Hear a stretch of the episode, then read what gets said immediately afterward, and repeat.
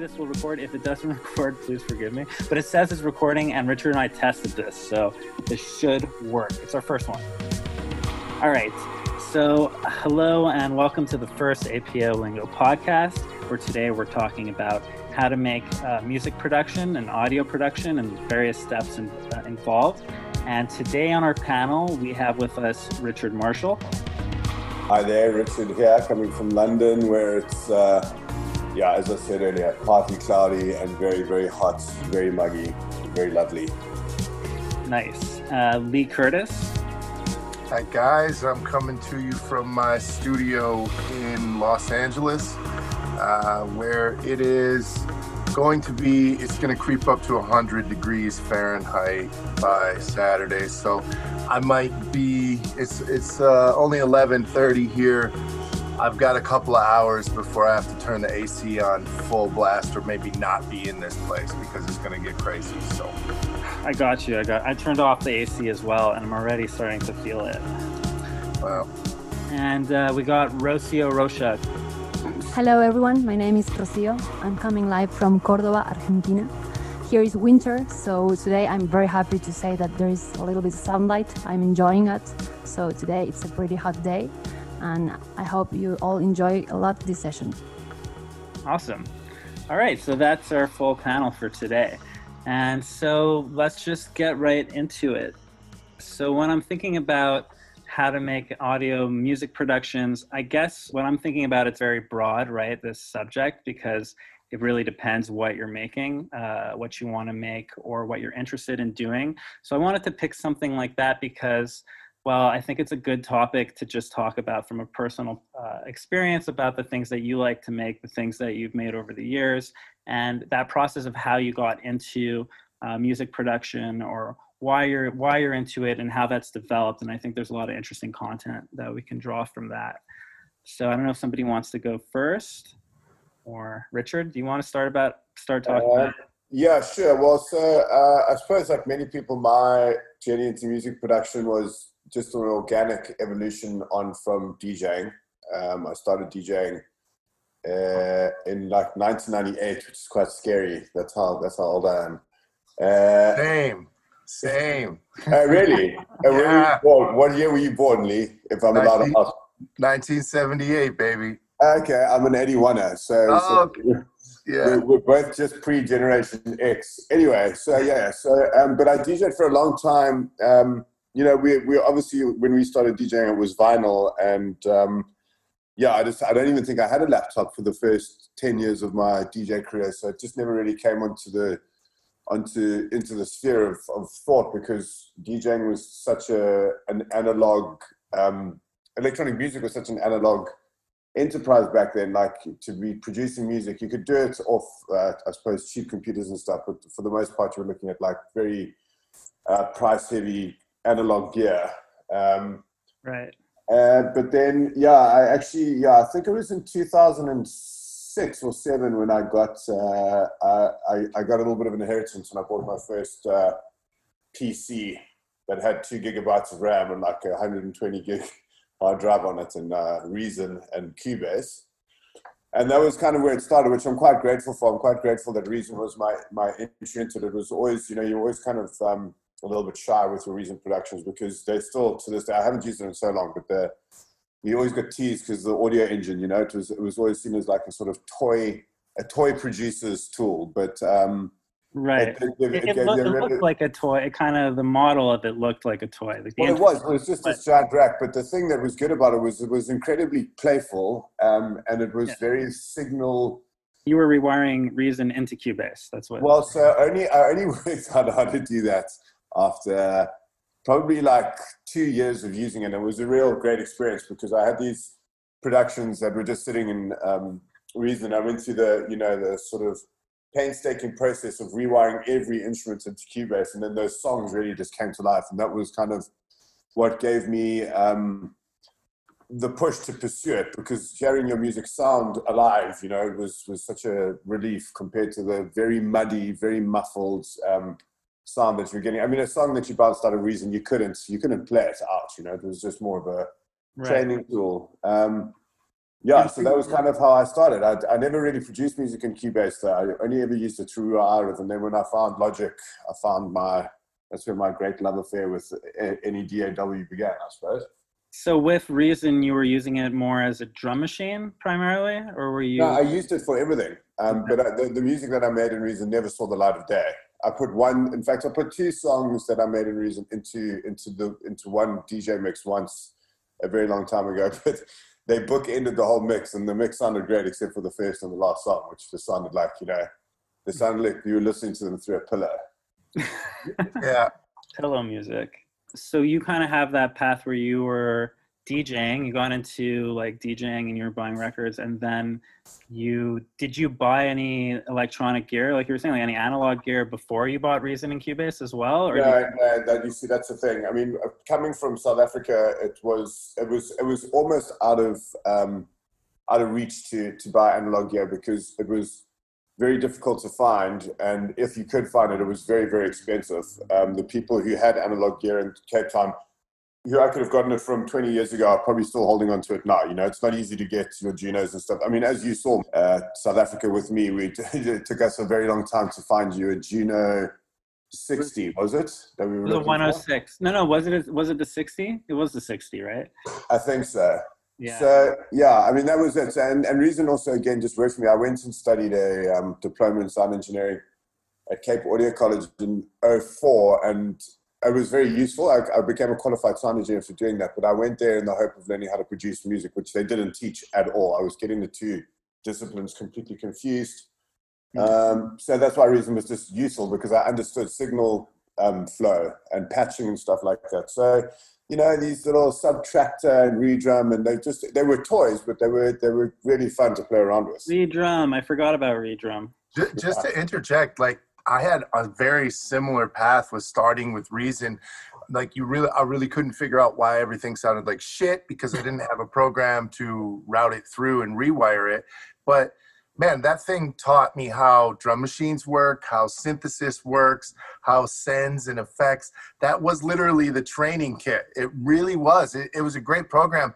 Um, and the redrum man, if they just kind of, I don't, I don't know where they're at now, but I feel like if they just made that a VST, that right. could be a pretty dope VST. I brought that up to the Propellerhead people when I saw them, and they weren't trying to hear me, and I was like, no, you make a third party VST, and redrum is like. It's super nostalgic too. I mean, I don't even think about it, but now that you guys are talking about Reason, I just remember and the redrum, the way it looks. You know, it's got this. Uh, maybe it's nostalgia just because we used to use it back in the day. But uh, yeah. the step sequencer on it was pretty functional, yeah. like the pitching yeah. and the tones, and like if you just did that.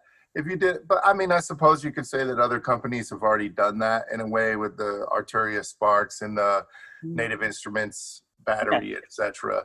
But there was something about that little step sequencer. You could get a beat going in right. no time, and exactly. I missed that. You know, it wasn't that hard to rewire though. I mean, into Pro Tools. I never rewired it into um, Cubase, but we had it in Pro Tools, and I remember it was like a game changer because you know Pro Tools was just not designed at that point. I don't know if it, and I don't think it is now either, but especially back then, you know, for step sequencing and beats and stuff like that, and you would have to, you know, you need to have a drum machine, you need to have something like that. But with uh, uh, with Reason, you can just go ahead and then take like take all those, you get the CD, or a friend would have like all the uh, the samples of like an 808 kit, you know, or and it would really mean something too, right? Because it'd be like, wow, you've got like these amazing waves of like this 909, and then you can like set it up and set up your 909, and I don't know. So, it, just, so it sounded good in Pro Tools then? Ah, uh, I don't know if it sounded like it, it didn't sound like it was fun. okay, okay, all right. You know, I don't think I'm going back at this point, but you know, yeah, no. And, and it's no. funny because uh, you're saying that you know people picking on you because of the sound engine with reason. I'm working on cutting an indie album, and I'm working with a couple of like really high level pro engineers, mm-hmm. and they're making fun of me for how Ableton sounds now. So like, you better cut it. They're like, you better cut all those vocals and Pro Tools. Don't send them to me. I'm like, oh God, it's happening again. It's happening. It never. Yeah. ends. There's always there will always be a war. You know. Yeah, audio snobs. But I mean, um, Clarian, don't you finish? Uh, you finish everything off in, in Pro Tools, don't you? If you're doing, I- I mean, that's what I'll tell those indie snobs. if that's what it takes to get the record out. no, no, look, as long as it as long as it sounds good, I think that's the most important thing. You know, I I do find that the Pro Tools engine has uh, there's certain things, but it really depends what you're doing. If you're just doing in box recording uh, stuff like with the panning, for example, on Ableton.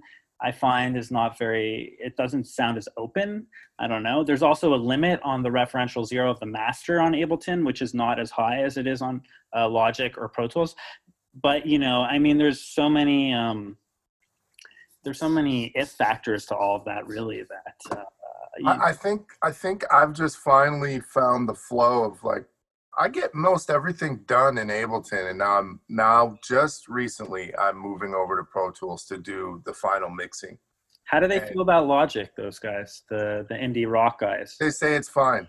Okay, yeah, because it's Yeah. closer to that Pro Tool. It's closer to a Pro Tools engine, and then it has the features of like electronic features, which is why These these are not indie rock engineers. These are a couple time Grammy winners that are giving me shit. So no Yeah. messing around. They don't care about the vocoder. Uh, they don't want you to use vocoder um, the plugin on Ableton or whatever. nah, they're just yeah, they're basically everything I send them. They're like yeah, yeah, yeah. But no, it's it's cool. It's really it's really interesting to learn at that high end because I I've never dealt with that in, in dance music. I was just making jams the whole time, you know. So Yeah. How did you get into it, Lee? When? How did you start? Okay, okay. So this is kind of coming full circle. Um, I started playing in in bands when I was younger, and uh, played some bass and guitar, and uh, I got kicked out of them for. Um, well, first, okay. So I bought a synthesizer,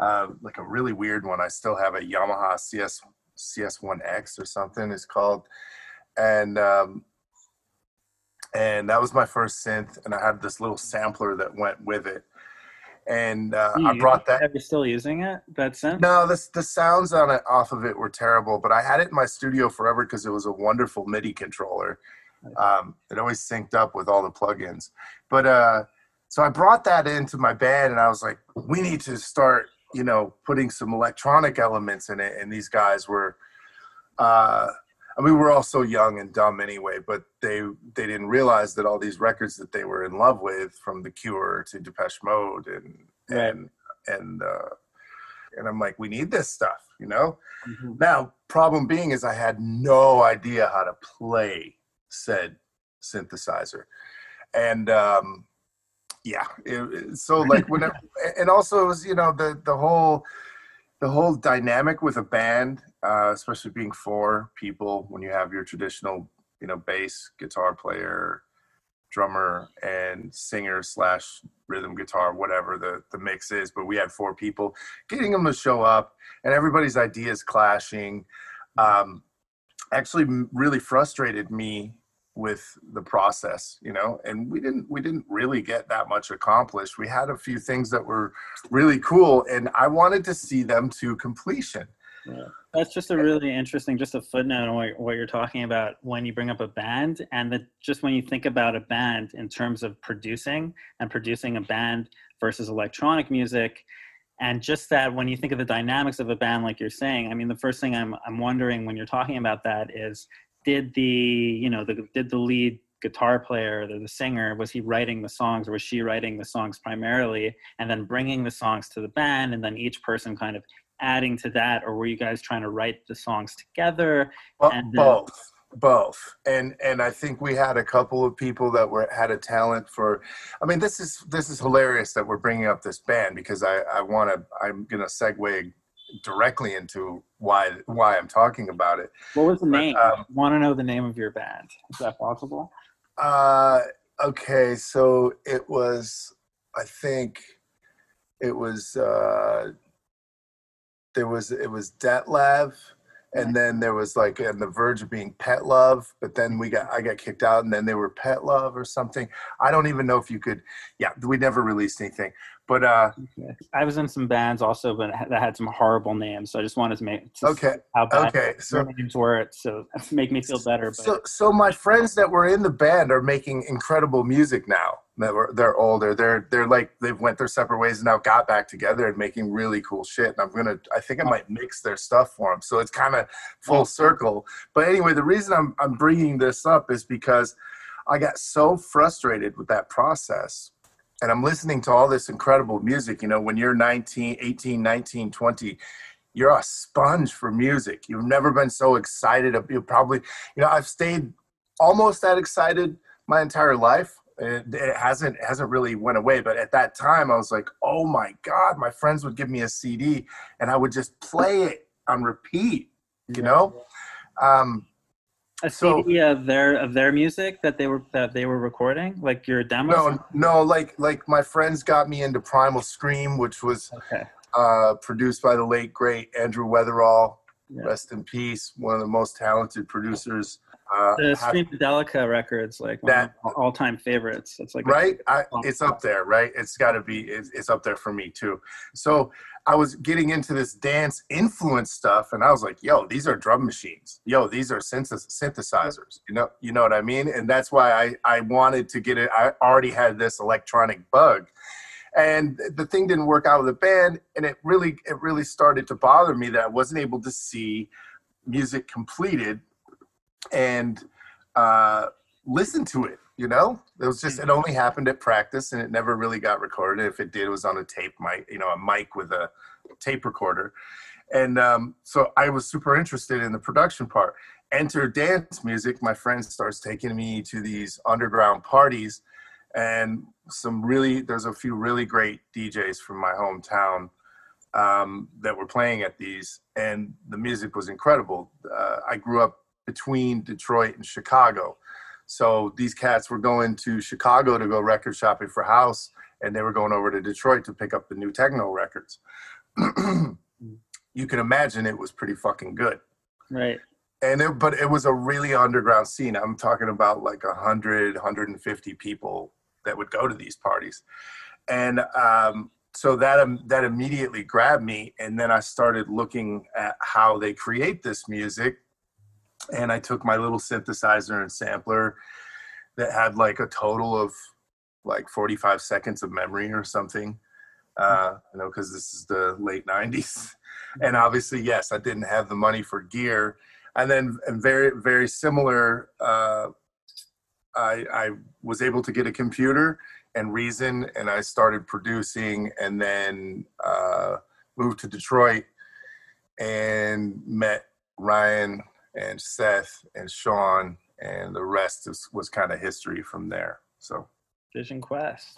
yeah, Amazing. So that's that's inc- that's amazing because it, it's also kind of similar in the sense where you wanted, I guess, you heard you went to these parties and you started hearing this music that sounded really cool, and you had the synth, and you were interested in that, and then plus you had this musical background. But I guess the difference is that whereas with Richard, you were like full on. I guess you were more coming from the DJ perspective of of DJing and buying these records and really being into that and being curious about producing. Whereas I feel like with you, Lee, it sounds more like you were playing in bands. I, I was actually technically producing records, uh, uh, like trying to. I would say I wouldn't say producing records because I, I have a hard definition on production, which means you actually produce a product that is, you To know, completion, you're saying? Yes. Yeah, it doesn't have to be necessarily necessarily be for sale, but Right. you need to be able to show me something that's done, right? Otherwise otherwise you're a hobbyist.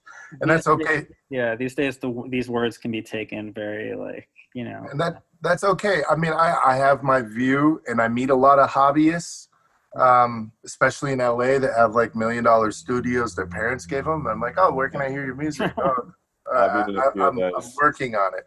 You know, you know, you know these, right? Yeah. Oh, I'm a music producer too. I'm like, "Oh, okay." I'd, Wow, love, look I'd your- love to be a hobbyist with a million dollars. I'm looking forward to it someday when I'm 80. Right. So but uh, but uh, yeah, so I I, I kind of started producing and my friend, and then moved into a house with a friend at turntables, and that's that's where you know the two kind of merged into one. Cool, very cool. And um, Rocio, I know we haven't uh, uh, haven't had a chance to hear from you. What's your What's your story with? Uh, how did you get into wanting to learn about music production and and all that stuff? Hey, well, I'm actually a newbie in this. I started with music production 10 months ago. And wow. how I wanted to start, well, I don't know. I think by um, going out at parties and all the stuff that music can provide us. Yeah.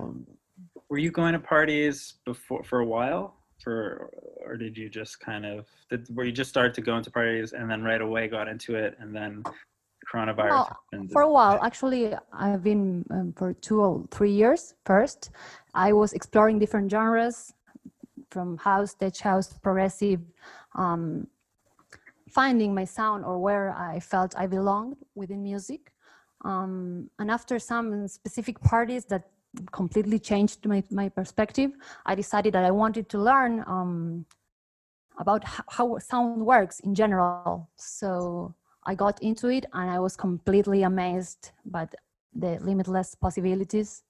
Um, so, well, I. That's what I love about uh, producing as well. Is that that idea that when it comes to when you're sitting in front of whatever in your studio with your monitors and you're about to record something or come up with an idea, that there's like this seemingly infinite amount of possibilities that a sound can that you can retrieve a sound or work with a sound, you know? And I always kind of like that idea that there's always something new that you can try and find uh, and to do or to add. And that kind of, that's kept me always very like refreshed when, you know, whenever I get frustrated or whatever it is, and or I kind of like start to lose, lose the plot or lose hope with something, because that still happens even after 20 years here and there. But the, take a break and then come back to it and remember that, uh, that it doesn't have to be done the exact same way that I was doing it before, or that I don't have to go for the same thing that I was doing, or what other people are doing, and that I can just try and, and put time aside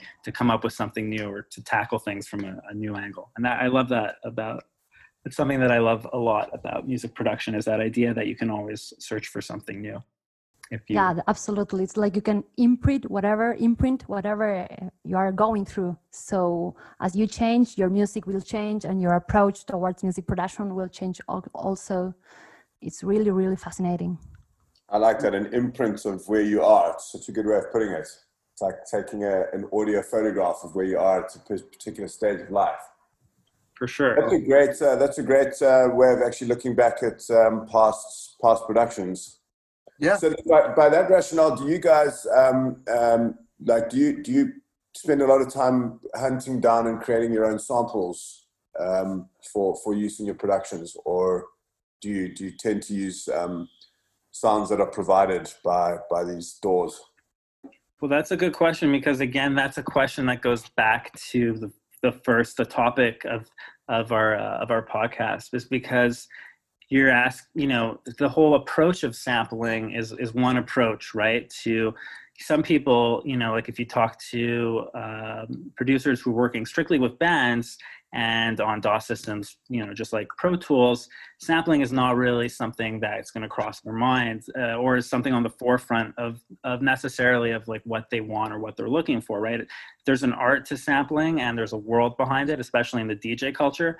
But if you zone into, let's say, just the, I don't know, folk music or uh, rock, rock and roll, then you're looking more about at the equivalent of that, I think, would be something like the musicianship you know? Like whether it's your own musicianship your own skills on guitar or the keyboard or piano or singing or working with a band that's just mind-blowingly good you know? And then you have guys like lee mentioned like andrew weatherall that just are just seem to find the best of both worlds and they're like you know i think you know one in a in a however many million.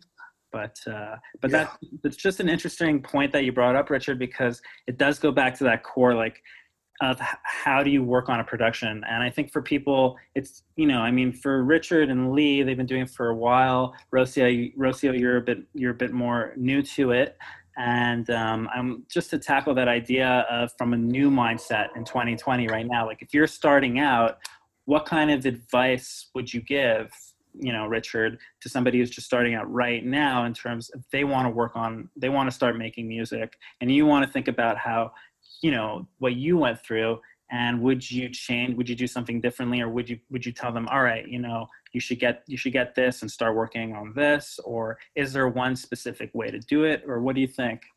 Well i think now um, there's uh, obviously a massive advantage with online like like your course apo audio production online for example. Is such a great segue for a new um, for a new approach to producing music. It's not it's not as scary as it was. You know, I mean, back in the day, you wouldn't even get a PDF of of the instructions. There would be like this encyclopedic book that you'd have to like go to the index and look for what you're looking for, and it's just a nightmare now. So, I mean, the advice I would give to anyone wanting to start now would be to utilize the the online resources that are available.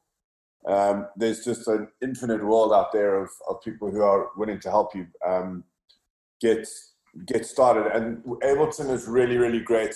The, the, resources that come with that program blow my mind. I mean, when you when you when you become a member of the Ableton community and you've purchased it, the access to videos that just come within the program and the website that that that runs the the business that they are is like it's just an infinite resource of of tidbits and tips and tricks of how to get going in it. Um, I like the 90 days free trial.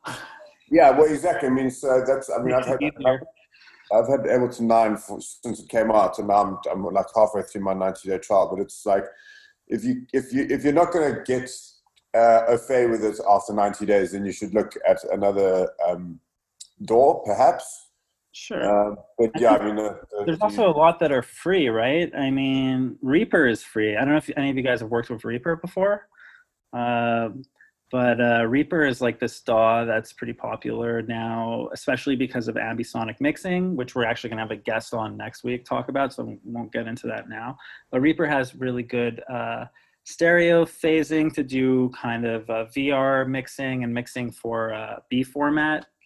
Uh, so like mixing for a million speakers instead of two speakers. Very specific, wow. Very specific type of mixing, which we want to be lost again. You're right. Well, it's it's it's we're not going to talk about it. I don't want to get this get totally off. No, I mean when that comes out, everybody's going to start, and I'm going to have to learn that, and I'm, I'm just right. learning how to make some Pro Tools. Damn it. um, well, well, I actually uh, I watched a really great film, um, uh, well, a short, short, short uh, video the other day by Resident Advisor about the impact of Untrue by Burial when it came out and how it uh, went on to win the Mercury Music Prize and I just like def- it just completely shook the electronic world to its core. Yeah, amazing record for sure. It was regarded as it was released by Hyperdub under the genre dubstep, but I mean you can't. It's almost a genreless music. But he used an uh, digital audio software called SoundForge. Uh, yes, SoundForge. I used to, I used to use that uh, in all my posts with my Ableton tracks. I'd mix them the best I could, and then I'd do the final stuff in SoundForge. It was fantastic. That, was that, that, that it influenced the sound so much because it's a grid-free DAW. Is that correct? Uh, I don't know. It was so many years ago. I can't. I just used it for like kind of my fake mastering or final touches and and getting it out of the out of Ableton. I wouldn't yeah, call it grid free. It's not grid free, but it, I mean, it's uh, that's like a nice way of putting it. Like SoundForge has been around for a while, and it hasn't really evolved in the way that a lot of other DAWs have evolved. I worked with a tech company, and they were used. They wanted me to work specifically with SoundForge, so recently. So I was looking into it, and I don't find. But it's. I mean, it has other features that are really good. I'm not. You know, I'm not hating in on. my experience, it was basically a post production kind of yeah. yes, I think that is what it was kind of yeah. intended to be. Yeah, I guess, I guess so. I, and it has they have like their own uh, plugins and everything, right? SoundForge. Uh, when I had it, I just used third party stuff, so I don't know. I'm not that well versed with it, but it did definitely sound great when I when I got done with it. It definitely added a lot of depth in some character. So I didn't realize that they're you're able to do some some crazy stuff with uh, stereo and multi speakers in it now. That's with Reaper. That's with with Reaper. Okay. With Reaper, and Reaper's a free. It's Re, Reaper. I think is actually like maybe I'm not sure if that's if, if I'm correct in saying this. I have to check, but that it's like an open source uh, that people work on and it's free to download. I'm not sure if that's true, but I know that it is free. Like I have it, and um, and it's pretty awesome. I mean, at the end of the day, you know, the way that I see it is that a DAW is just a DAW. It's just like an interface for recording your you know your work, and um, what really depends then is how much are you do you want to be doing on your computer versus how much do you not want to be doing on your computer. You know. Uh, and then yeah with mixing and mastering i guess that's that's another that's that's another part of it which is important as well. But you can get started today in 2020 with something like reaper download it for free. Or i don't know if soundforge is free. Is soundforge free or no? No. It's not right? Uh, but there's there's a bunch of free ones that are that are pretty high definition, especially compared to what you would get, like better than what Pro Tools was years ago, just for starting out and for bouncing your, your projects down. Um, it's, of course, it's not the same as when it comes to things like doing MIDI automation and things like that, where you can have, you know, if you're doing a lot of in the box kind of automating and cutting and things like that, then I guess you want to be more DAW specific. But Lee, I remember when we were talking uh, the other week, you mentioned how when you're you're moving soon, right? And yeah. You're going to be building a studio, uh, setting up or setting up a new studio, and you already have a studio. Uh, yeah. And uh, I remember when you were talking about uh, with a lot of you know, like a lot of passion about monitors and a console, like having monitors and a console in the studio. And I really do believe that having power, having well, not powerful, but having monitors that you understand, that you can hear, are really is really an important uh, factor, or just knowing your speakers and understanding how they work. And would you say, Lee, for somebody who's starting out, like what would you give for that kind of advice? Like, do they need to go off and buy monitors right away and a console, or what is the gradual step? Could they start? Could they start off and get some Rokits? Start working on their computers with some headphones that are decent, and then build it up. So this is this is really taste specific because I know a couple of cats that have like some some KRKs, and they I think they can mix out mix me. You know what I mean? But they've got years and years of experience, and they're just they're incredible. They but they know how to they, they know how to do that. They know those speakers. They yeah. know what's wrong. They know what's wrong with them. Right. I use the old school Genelecs, the 1032s, mm-hmm. and um, I also learned what's wrong with these because these aren't perfect. And I love the way the barefoots sound, um, but I found flaws in the mixing on those, right? So, and and there's a lot of cats that uh, strictly use like I only use this, I only use that, and the price goes as crazy as you want to, right. you know, until you get, until you get your ATCs. Um, so really, price is a big one but what we're looking for, if, if, you want me to give like my technical advice, is flat reference. You don't want color. You don't you don't want uh, frequency ranges that are inaccurate. And um, I see a lot of a lot of people when they start out. Um, first of all, that like don't don't follow trends with monitors. Um, there's a lot of fads that go through, and so and so, some producer that you know uh, that is bigger and and and successful has these things. And that's why you go get those things and spend twice the money. Right. um, you know I'm, guilty of that and back in the day. Yeah, yeah I, I, have been there i've been there. I worked with a i worked with a few people and when I heard the Genelecs and then saw them in the background in all these large studio pictures as their B or C monitor, as their B monitor usually, right. I'm like, uh, and these are older studios that were kind of cutting the kind of music that I always loved the sound of. I'm like, okay, I'm seeing a reoccurring theme here. Let's pony up and get these, right? But but I had the Mackie A24s for years, mm-hmm. and um, those were great. I made some of my coolest tracks on them. And then before that, I had the KRKs. Did you set up Mackie with the Genelecs like back? The did you do A Bing with them? Yeah, yeah, I did until my my son stuck his finger through the cone of my Mackies. So now Oh no. you learn these things. I don't want to. I don't want to tell him the studio's off limits, so I'm paying the price with a a, a little you know damage control here. But it's okay. He has his own synth already. He loves think it. he was fixing the acoustic, the like the the bass, the balance, the I, acoustic. I I think that's what it was. He's like, I think this cone needs to be replaced, and he puts his finger through it. Um, but uh, but yeah. So really, what what I was gonna say is that you know the Yamaha NS10s are fairly affordable, and Class, classics, NS10. and you could and you could use those as your B monitors as you actually have money to upgrade. But but the, the really big thing I see is somebody going out and getting all the new gear um, that they can buy, every new Roland thing and the Novation things and all these little like these new synths, um, which also I, I will tell you, there's all these great products out there.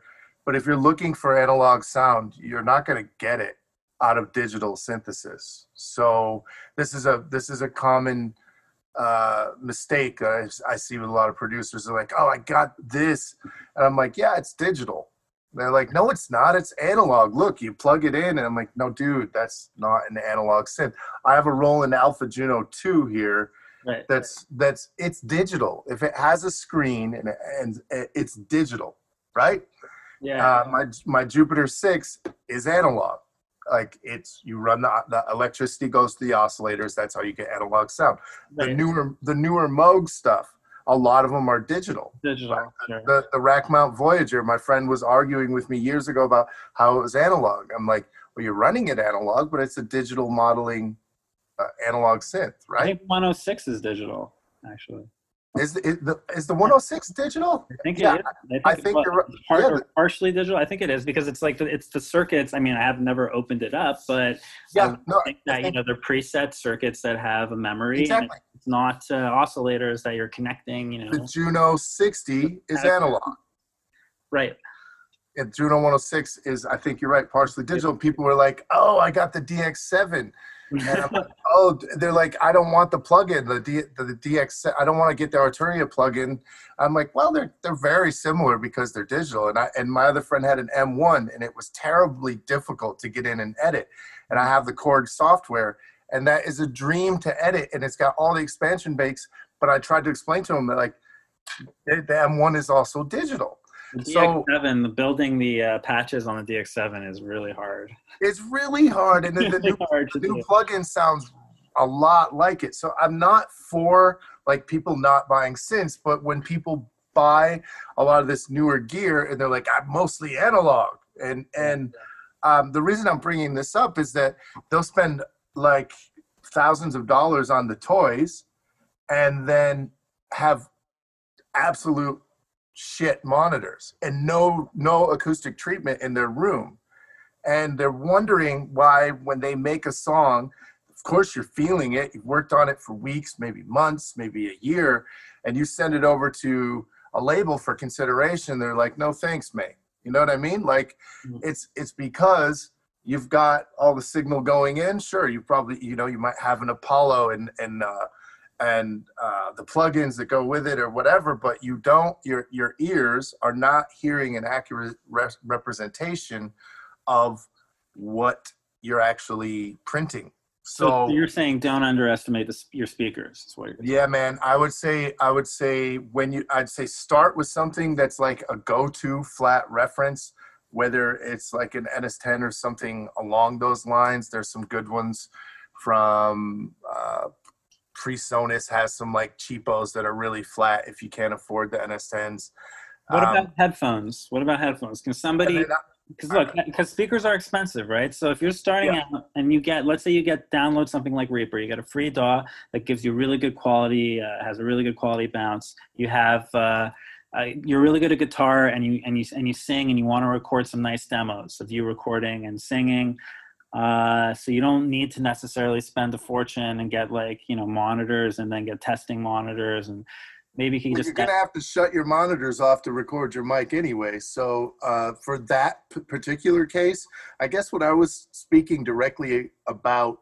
electronic music Electronic, production, yeah. house techno, electronica, that these people that are sitting in the box making beats all day, you know, writing bass lines, that kind of vibe. yeah um, those people can't underestimate their monitoring.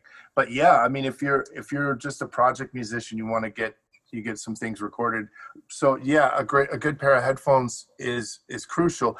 I know some people that have that work a lot in headphones and love it. Let's say you're just starting out you don't have like go back to the old lee or the old richard marshall the pre pre festivals pre out there but you want you have the talent you're excited you know you understand productions the basics you have you have these ideas you want to put them out. Uh, can you is it okay how do you to set up on an elect make a an electronic song and just set up with your computer and a pair of headphones and uh, Absolutely. I mean, I remember Troy Pierce telling me about how he was writing music on the plane. I mean, mind you, mind you, he had uh, great monitors at his house when he got home to go mix on. right But he was telling me like he wrote a bunch of music. He was just inspired in writing on the plane, and you know he got back. I mean, mind you, there wasn't like a ton going on, but he was writing the hooks and all this stuff on the plane. So it's different for each artist, right? Yeah, Like if you don't try you're not going to learn right so i do Yeah. think that if you you can always work on a project eh, no matter what your setup is work on it get it as best as you can get it to sound until you get to a point where you feel okay i've either hit this kind of roadblock where the only way i can take it to that next level is if i get this and this piece of gear or if i learn how to sing better or whatever it is. But I believe much more in that process of take what you have and do the best you can with what you have, then get feedback from people and and then and then assess and see what you need as opposed to right away being like okay what is uh you know what does richie hawtin use? What does troy pierce use? I'm going to buy this right away. I'm going to do it this way work on the project first and then see afterwards I, I was gonna say quickly that, um, and this is not a joke, even though it's gonna sound like it. what's that Make friends with somebody with some good monitors to go listen on. You know, like, Yeah. like I literally had a friend when I lived in. I had really terrible M audio monitors, and my friend had some pretty dope Tannoys, and he was cool. Like we'd go listen to each other's music, and I would take notes and go back and fix it. So you don't, you know, you don't have to have all this stuff to you, again necessity is the mother of, of invention so do what you have to do i'm just saying don't overspend on gear uh, and software until you have a decent listening That makes sense. That ma- that definitely makes sense. Yeah. Um, Rocio, you said you said that you've been doing for ten months or so. Uh, how have you how have you felt with the process? Uh, like getting into it. How do you feel about? it? Do you think it's overwhelming, or do you like are are you not sure about? Did were you not sure how to start, or do you have things that you want to buy? I'm curious, like for somebody who's starting right now, uh, what that feels like, or in the past year. Yes. Well, actually, mm, the first month until I started APO, it was more of a learning process, not so much practicing. I was um, learning about everything I was able to do with Ableton. That's the DAW I'm learning with. Um, and it was much absorbing information for, di- from different um, teachers. Mm. Um, and when I started at APO, well, I started practicing a little bit more. Um, I found it a little bit uh, stressing, for example, when I had to do the first monthly challenge at some point because, well, I was I, I had an idea and I didn't want I, I wasn't sure how to make it sound, or maybe I was trying to make some sounds fit. That's pretty was- crazy that that's your first. Uh, it sounds like you've been producing for a few years already, and that yeah Totally. Really? Well, thank you. yeah, from that because you were on the spotlight, and that track sounded great, and I played it for a lot of people, and I didn't even know. I thought that for sure, you know, because your your drums are, are sitting nicely. They're they're pretty close. Um, uh, and you have you have a really nice atmosphere and you, there's a sound like it doesn't just sound like i find with a lot of producers in electronic music you just get a lot of just beats that don't really have a personality necessarily attached to them. Maybe they can be somewhat functional, but when you hear them, I find that going sifting through demos all the time, it's like hard to find stuff that has person like a a sound, a feeling that is wrapped to it, uh, not just something that. Uh, I agree. Uh, Well, thank you. Yes, actually, um, I've been a music lover since ever. So, so I guess I've been, I don't know. I I'm always listening to whether that be um, relaxing frequencies, ambient music. So I think I am a good listener. I'm learning to be a best, better. Okay. Um, but yes, I really put a lot of effort on the track, and as you always said, say I I tried to to be sure of what I was listening and to follow that instinct, right? To yeah, I don't know. it use your was use your ear pretty, and listen. yeah, exactly. It was a pretty nice adventure to do that. Awesome. Uh, Richard, you, are you are you still around, Richard? Of course, of course, of course. I'm fully, fully tuned in. This is a fascinating chat. Thought we might have put him to sleep. No, no, no, no, no, no. It's uh, actually I'm very impressed with how we're doing because often, especially on, on early incarnations of these things, everyone like talks over each other and it gets quite awkward and jarry. So I'm just waiting for for gaps. Yeah, Mo, what were you gonna say? I'm giving you a, a nice gap right now. Yes. What- what That's what she said. Okay, that's good. we can edit that out with modern DAWs. I'm watching too much American Office, guys. Sorry. yeah, yeah, that's what that sounded like. Um, so yeah, what was your question, Darren? You know, it's amazing that Steve Carell actually he gets that now because I was saying it before. I'm sure lots of people, you know, were saying that in the '90s. That's what she said, but now it's like he's so iconic that it's unequivocally it has to be Michael Scott. Yeah, but they do drop it in in the funniest ways, especially when it gets to the point that it's it's it's Yeah, gone too far. It's totally taking the piss out of what a shitty joke it is, though. I That's why I like it. That's why I, I had to, I had to say like I'm just watching The Office, so I, I catch these things because it's such a terrible joke. I remember the '90s when Right. everybody's doing it, and I'm like, that's shit. That's such shit. But then it makes it funny because you have this doofus going around and trying to interject it anywhere he possibly can. So you know, now I wanted to do the doofus interjecting it wherever. And I he loves it. You know, he's so happy whenever he does it. yeah, he's so pleased with himself. It's hilarious. It's genius. Best. Anyway, Oh, Yeah. Um, but yeah, no, I mean, um, I think that really we've covered a lot there because it goes from starting with this idea about, all right, uh, you get interested. I guess that's how it starts, where you go to a party, you go to some parties, and you like the, the music, and then you wonder, well, how how you know how was this music made? What is this music? Where can I find it? You start asking around.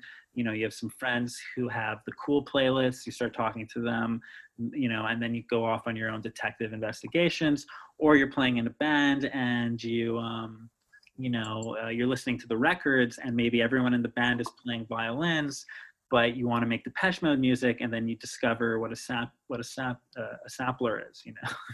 So what can I, can I? I've got a question before before you wrap up for for um, for Clarian and Lee, just because of your guys' extensive experience in studios.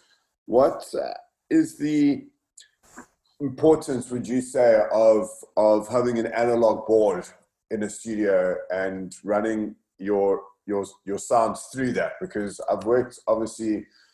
Uh, well, not, not not within a studio context, but I've booked so many um, like esteemed music producers who've come to South Africa. We always talk about production, and so many of them have invested heavily, like big, big, big sums of money in having like Neve or the like analog boards in their studios. And I just want to know if you guys use analog uh, boards in your in your studios, and and how what what difference does that make to to the end result of a digital um, electronic music production? Because uh, I, I, I just, I, I'm asking because I don't know the answer to that question.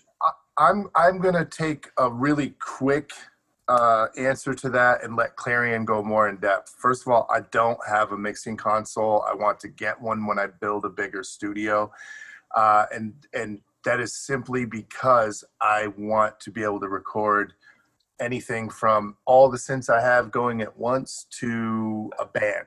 Right? I'm I'm I've ventured into production and uh, of of actual bands and groups um, other than you know not just my own my own stuff. Um, so what i was going to say is that i have a lunchbox with a neve uh, a neve preamp and uh, okay so sorry excuse me ignorance what's a lunchbox? Oh sorry sorry. Okay so this this is a great one for people that are that are ready to invest some money in a studio but don't have dude, I mean, we all know how much mixing consoles cost. They go up all the way as high as you want. Yeah. Um, and and for one that's reasonable that's going to do the job and get the feel that you want you're probably looking at you know 20 30 grand there are some ways around it and i don't want to go into that but uh, uh, some of my friends are going to help me when i move finding one but um, I was so, going to say the way the ways around it is to have friends with mixing boards, maybe. Damn, that's it. Boom, boom. But I, I don't have any friends that have them. Kenny Larkin's here, but uh, he's he's over in Topanga.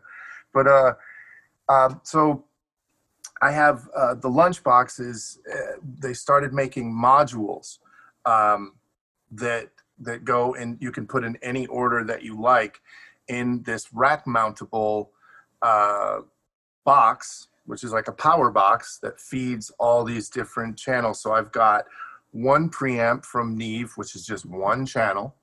Um, and then I've got a Drawmer gate and a Chandler Little Devil compressor and a Harrison EQ. Um, so these are all out of uh, what used to be either out of mixing consoles. There's just a preamp out of the Neve all console. you're missing is like a panner and a fader, something. You know. What's that? All you're missing is a pan, a panner, and a fader, and then yeah, and and there's no EQ on the on the Neve. You have to buy the EQ separately. But now you've got the opportunity to run a Neve signal through a Harrison EQ. You know what I mean? These things, so you can get really creative with these things. If you're doing a, if you're finishing up a Clarian production, do you do you export individual channels and run them through a desk back into Pro Tools to finish the recording process, or is it is it all um, within the door? I've done honestly. This is okay. I'm obviously a little bit of a rebel in the sense where I don't believe that there has to be one way to do things in terms of the sound engineering process as long as you get the result that is satisfactory to what your vision is or to what you know the people that you're you're trying to bring out uh, or whatever your job is.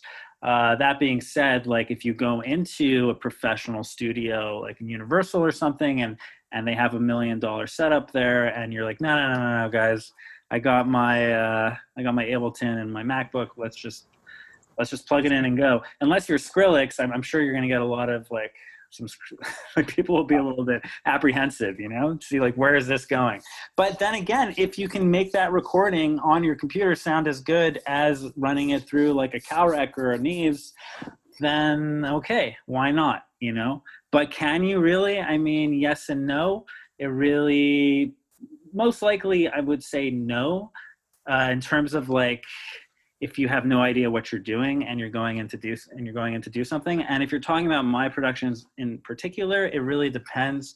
Uh, are you talking about like Clarian records or records that i've produced with other yeah, artists no, so specifically actually Clarian records. I'm trying to wrap my head around the uh, so some of those records i've recorded totally in box like Lee said, uh, like I did the Play It Say It for the first one on Seth Troxler's label, the Dinosaurs in Space track, I was going to play a trow and I was on the plane and I was recording sounds on the airplane with through Ableton on the way to play the show. And then I added it and I played it for Seth when I got there at Shroud, not knowing how it was going to sound. And and then we are like, okay. And he wanted to put it out, and it was one of those things where it's just so ridiculous and it breaks all the rules. Yeah. But I love the record. I'm so proud of it, you know. But then I'm also proud of the records that I meticulously sat there and rigged up the Calrec and put up all the patch, put the patch bay in and had each channel with the tape. And I wrote down in a marker, like, okay, this is the 808 this is the Juno, this is the mic, you know, and I made sure to do proper mixers of everything with the fader with the only outboard faders, nothing on uh, nothing on the DAWs, all outboard. And I'm ex- very proud of those records as well. And for Wow. me, what I love about electronic music or indie music is that idea that you can do what you want, right? Like Yeah. we're free. We're free to do what we want because we're that's the idea. It's supposed to be underground, you know. Okay, so adding to the thought that creativity is needed when music, it's also important to have discipline and dedication in order to be able to take something useful out of it and not get caught by the idea that the more stuff we get, the better we'll be, as long as we are uh, available to its maximum expression. Absolutely. Well said. For sure, hundred percent. Great. Um, and I think that's what we've all been talking about. And I, Rocio, I think you just summed it up really nicely because, in a sense, that's I feel like what Richard and Lee and I were kind of getting at sometimes, especially when we're talking about um, working with synths, not because whether they're analog or digital or what, uh, whether you know we're collecting them or we saw somebody use something, or but because we're using it. Uh, because we want to be using it for a reason and we're learning it and not just using it once and then being like oh this isn't doing what i wanted i just got it so it's useless but actually sitting there and taking the time and uh, and giving it the love it deserves. Gives the jupiter 6 the love that it deserves you know? And there's a lot of love to be given to the jupiter 6 i think. Limitless. Limitless. and uh, let's finish it off with picks. So basically, picks. What how this works is that at the end of our podcast, we could each go around and say something that uh, that's interesting for us, something that we've been into lately. It can be anything. It doesn't have to be audio or music related. Just something in our lives that we're excited about and maybe want, we want to share. Um, I can go first, uh, and I would like to share the Catskill Mountains. So I was there uh, on the weekend, last weekend, for my girlfriend's birthday, and and then my birthday as well was a week before. So we kind of did a conjoined birthday kind of thing Happy together. birthday. Thanks. And it was just really beautiful. I've never been to the Catskill Mountains. I've been holed up in quarantine like everybody else for months and months, not leaving any my room, you know, just just hyperventilating in front of my computer constantly. And just to be out, to go from that to be out in nature in these magnificent the Catskill Mountains, they're in New York, they're in upstate New York. And they're just these beautiful massive mountains with forests and waterfalls and it was just very magical and just felt really good to be out in nature and to just get away from the cities get away from like phones you know the computers and everything and and just uh, go back to uh, go back to the beauty of nature. So shout out to the catskill mountains. What up catskills? Um, that's it. Anyone would like to go next? Richard lee Rocio, do you have one idea? Oh yes. Um, uh, sorry. Actually, No, I've been lately into podcasting a lot. Um, well, of course, I've been waiting for this one to kick off, but I am also recording a podcast which is in Spanish, in which I talk from about different topics that I've been studying for the last three years, more or less. So I am recording the podcast. I am preparing the music for that podcast. I am even talking with some my, of my peers from APO um, to join Awesome. ideas and to make some music for the podcast. The idea is to make maybe the first half an hour of me just talking, and the second half um, music and ambient mix from different peers. So I'm pretty excited about that. Amazing. Very Cool. nice. What's it called? Is there a name yet or no name? Yeah, it's solar. It would be solar from the sun, something like that. Cool. Nice. Uh, nice. Looking forward to Uh, checking that out. I don't speak Spanish, but that's something I need, I want to learn actually, that I should learn by now. But uh, uh, No, yeah. me, my wife's Colombian and my Spanish is terrible. Mm. Do you speak a bit though? Yeah, a little. Yeah. Okay, that's good. I, I feel like if I had a Spanish, if my girlfriend, well, she's like half uh, Puerto Rican, but she doesn't really speak Spanish. But it would be, it would help for sure, you know, to have. I'm just gonna learn with my son because we're speaking. She's she's speaking both to him. So I I took a bit in high school. I'm gonna finish learning with him. So I think by the time he's four or five, I should be fluent. Uh, muy bien. Yeah. oh God. Yeah, actually, um, having knowledge of other language opens the door for a lot of knowledge that may usually where it's not accessible to us as long as we do not speak that language. That's why I um, I'm always grateful to my parents for sending me to English classes because how much I learned from Eng- from English, yeah, and reading in English, it's uh, invaluable, really. That's cool. We're teaching my son sign language from the start. Wow, great. Like just just simple stuff and we're going to kind of let him keep learning that so he'll be able to sign as well. Oh man, I wish my parents would have given me that sign. I wish I knew sign language. That would be so cool. Right? Oh, Yeah. and, and lip reading. That's one I want is lip reading. That They one- everything that's going on in the restaurant, you know, no matter where you are. Uh, Richard, do you have any picks? Um, yeah, look, mine's going to have to be a film because I've only just seen it. I've just caught up with the rest of the world, but it's I can't stop talking about it. I watched, in fact, I shared the score of it over in APO, um, Parasite. Amazing. Like, absolutely, I'm, I'm such a filmy. Like, I, I really, really like take my film very seriously. I love it. Probably the most beautifully shot movie I think I've ever seen, and it, it occurs mostly in a house. It's crazy. True. Ooh, It's Yeah, really- that's really if you have if you haven't seen it, Lee or Rocio, honestly, like just yeah. Yeah, but it's definitely a mind trip and a half. Like it's uh right, Richard. Like it's not for Absolutely. it's not it's- rela- it's not relaxing. I don't think. No, no, no, no, no. But the thing is, I, I, I bought it. Well, you can, I hired it off uh, Amazon or YouTube. I can't remember which one. So you get it for 48 hours, and just listen to the score and the foley work, and it's like it was just unbelievable. I watched it with. Um, I've got a, a very, very beautiful pair of Beyerdynamic headphones that I put on for my second viewing, and kind of watched it half with my eyes closed. You know. Hmm, nice. That is kind of what auditory experience that film is. So yeah, that's my pick. Awesome. Very cool. Lee, last but not least.